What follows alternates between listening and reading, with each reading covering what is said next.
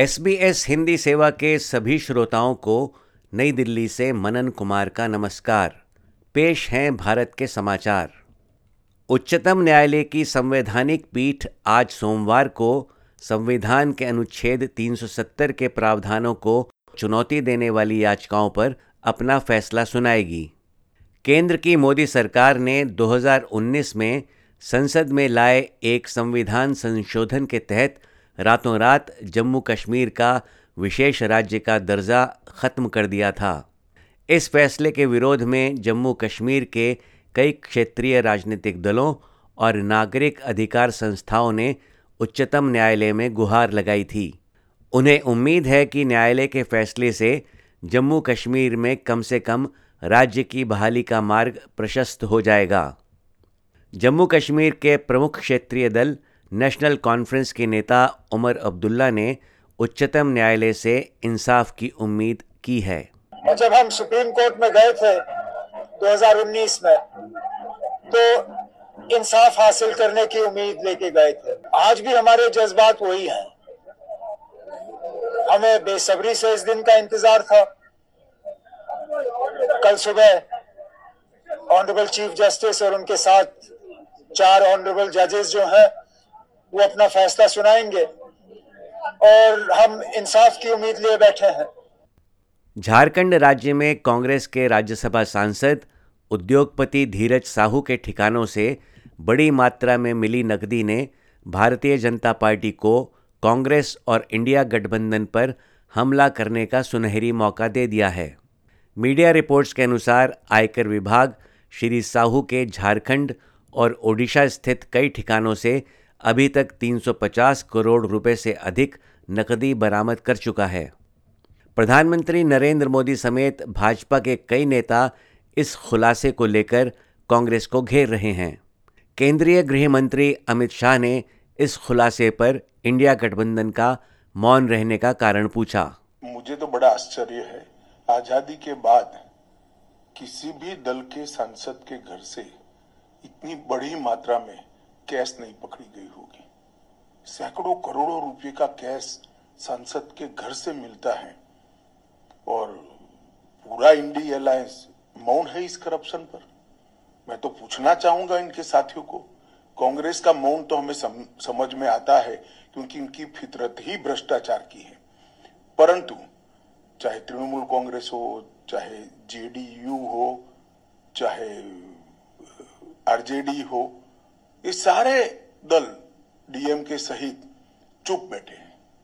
सपा भी चुप बैठी है, कोई रिएक्शन नहीं। अब मुझे समझ में आ रहा है कि मोदी जी के खिलाफ ये जो एक प्रचार अभियान चला, कि एजेंसियों का दुरुपयोग हुआ है, वो क्यों चलाया गया? क्योंकि इनके जहन में एक डर था कि हमारे करप्शन के सारे कच्चे चिट्ठे खुल जाएँगे। कांग्रेस ने इसे श्री साहू का निजी मामला बताते हुए कुछ सवाल भी उठाए हैं।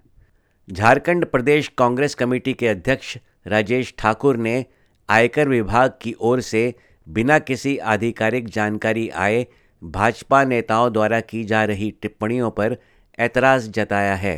के लिए हज़ार करोड़ की भी आ सकती है। जब प्रधानमंत्री जी 200 करोड़ पे खबर दे रहे हैं, धीरज साहू जी का दुर्भाग्य हो सकता है कि उनके नाम के पीछे मोदी नहीं लगा है। वरना नीरव मोदी और ललित मोदी जैसे लोगों के लिए क्या किया आपने? आपने कभी ट्वीट नहीं किया। अभी कुछ कहा नहीं जा सकता। अभी पूरी बातें सामने आने दीजिए। साजिश है, षड्यंत्र है, या सचमुच में उनका है, न मैं किसी का बचाव कर रहा हूँ, मैं एक व्यवहारिक बात कर रहा हूँ, इसलिए कर रहा हूँ कि अभी तक कोई आधिकारिक बयान इनकम टैक्स की तरफ़ से नहीं आया है, जो कि अब तक आना चाहिए था। भारतीय जनता पार्टी ने तीन नए जीते राज्यों में से छत्तीसगढ़ का नया मुख्यमंत्री चुन लिया है। कई दिनों के मंथन के बाद भाजपा विधायकों की बैठक में विष्णुदेव साय को छत्तीसगढ़ का नया मुख्यमंत्री चुना गया। श्री साय छत्तीसगढ़ के आदिवासी बहुल समाज से आते हैं और आरएसएस यानी राष्ट्रीय स्वयंसेवक संघ के करीबी माने जाते हैं। विधायक अरुण साव और विजय शर्मा राज्य सरकार में उप मुख्यमंत्रियों की भूमिका निभाएँगे। पूर्व मुख्यमंत्री रमन सिंह, जिन्हें विधानसभा अध्यक्ष का भार संभालने का दायित्व दिया गया है, ने इसे अच्छा निर्णय बताया। बड़ी उपलब्धि है, एक योग्य आदमी को मुख्यमंत्री के पद में आज यहाँ पे दायित्व मिला है। विष्णुदेव साय जी केंद्रीय मंत्री रहे, प्रदेश के अध्यक्ष रहे, लगातार सांसद रहे, दिल्ली में और बाकी जगह संगठन में काम करते रहे और एक नए दायित्व में निश्चित रूप से सफल होंगे। विष्णु जी के बनने से पूरे छत्तीसगढ़ में ज़बरदस्त उत्साह है। अब भाजपा को मध्य प्रदेश और राजस्थान में मुख्यमंत्रियों का नाम तय करना बाकी रह गया है। हालाँकि मध्य प्रदेश में पूर्व मुख्यमंत्री शिवराज सिंह चौहान और राजस्थान में श्रीमती वसुंधरा राजे सिंधिया ताकतवर नेता हैं, लेकिन छत्तीसगढ़ का उदाहरण देख कुछ भी कयास लगाना मुश्किल है। आम आदमी पार्टी की पंजाब सरकार ने दिल्ली सरकार की तर्ज पर सार्वजनिक सेवाओं की घर पर डिलीवरी देने की योजना की शुरुआत की है। इसके तहत पंजाब सरकार ने तिरतालीस महत्वपूर्ण सेवाओं, जैसे जन्म, मृत्यु, विवाह प्रमाण पत्र बिजली बिल का भुगतान, पेंशन इत्यादि को चुना है।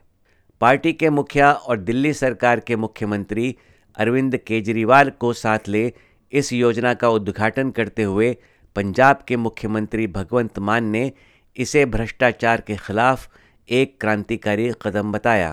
तो आज का दिन, ये तो अनबिलीवेबल लग रहा है, पर क्योंकि हमें यकीन इसीलिए करना पड़ रहा है क्योंकि ये 18 से कामयाब तरीके से दिल्ली में चल रहा था। तो हमने दिल्ली से, दिल्ली के दिए से जोत लिए, हमने पंजाब में ये दिया, जगाया है आज।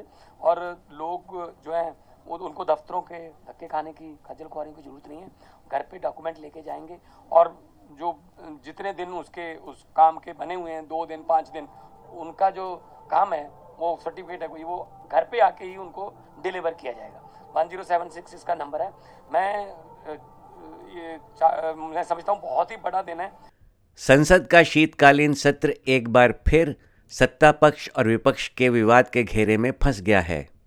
लोकसभा की एथिक्स कमेटी द्वारा तृणमूल सांसद महुआ मोइत्रा को निष्कासित किए जाने की सिफारिश पर वोटिंग के दौरान अधिकतर विपक्षी पार्टियों ने इसे लोकतंत्र के खिलाफ मनमाना कदम बताते हुए शुक्रवार को न केवल संसद का बहिष्कार किया था, बल्कि संसद भवन के बाहर विरोध प्रदर्शन भी किया था।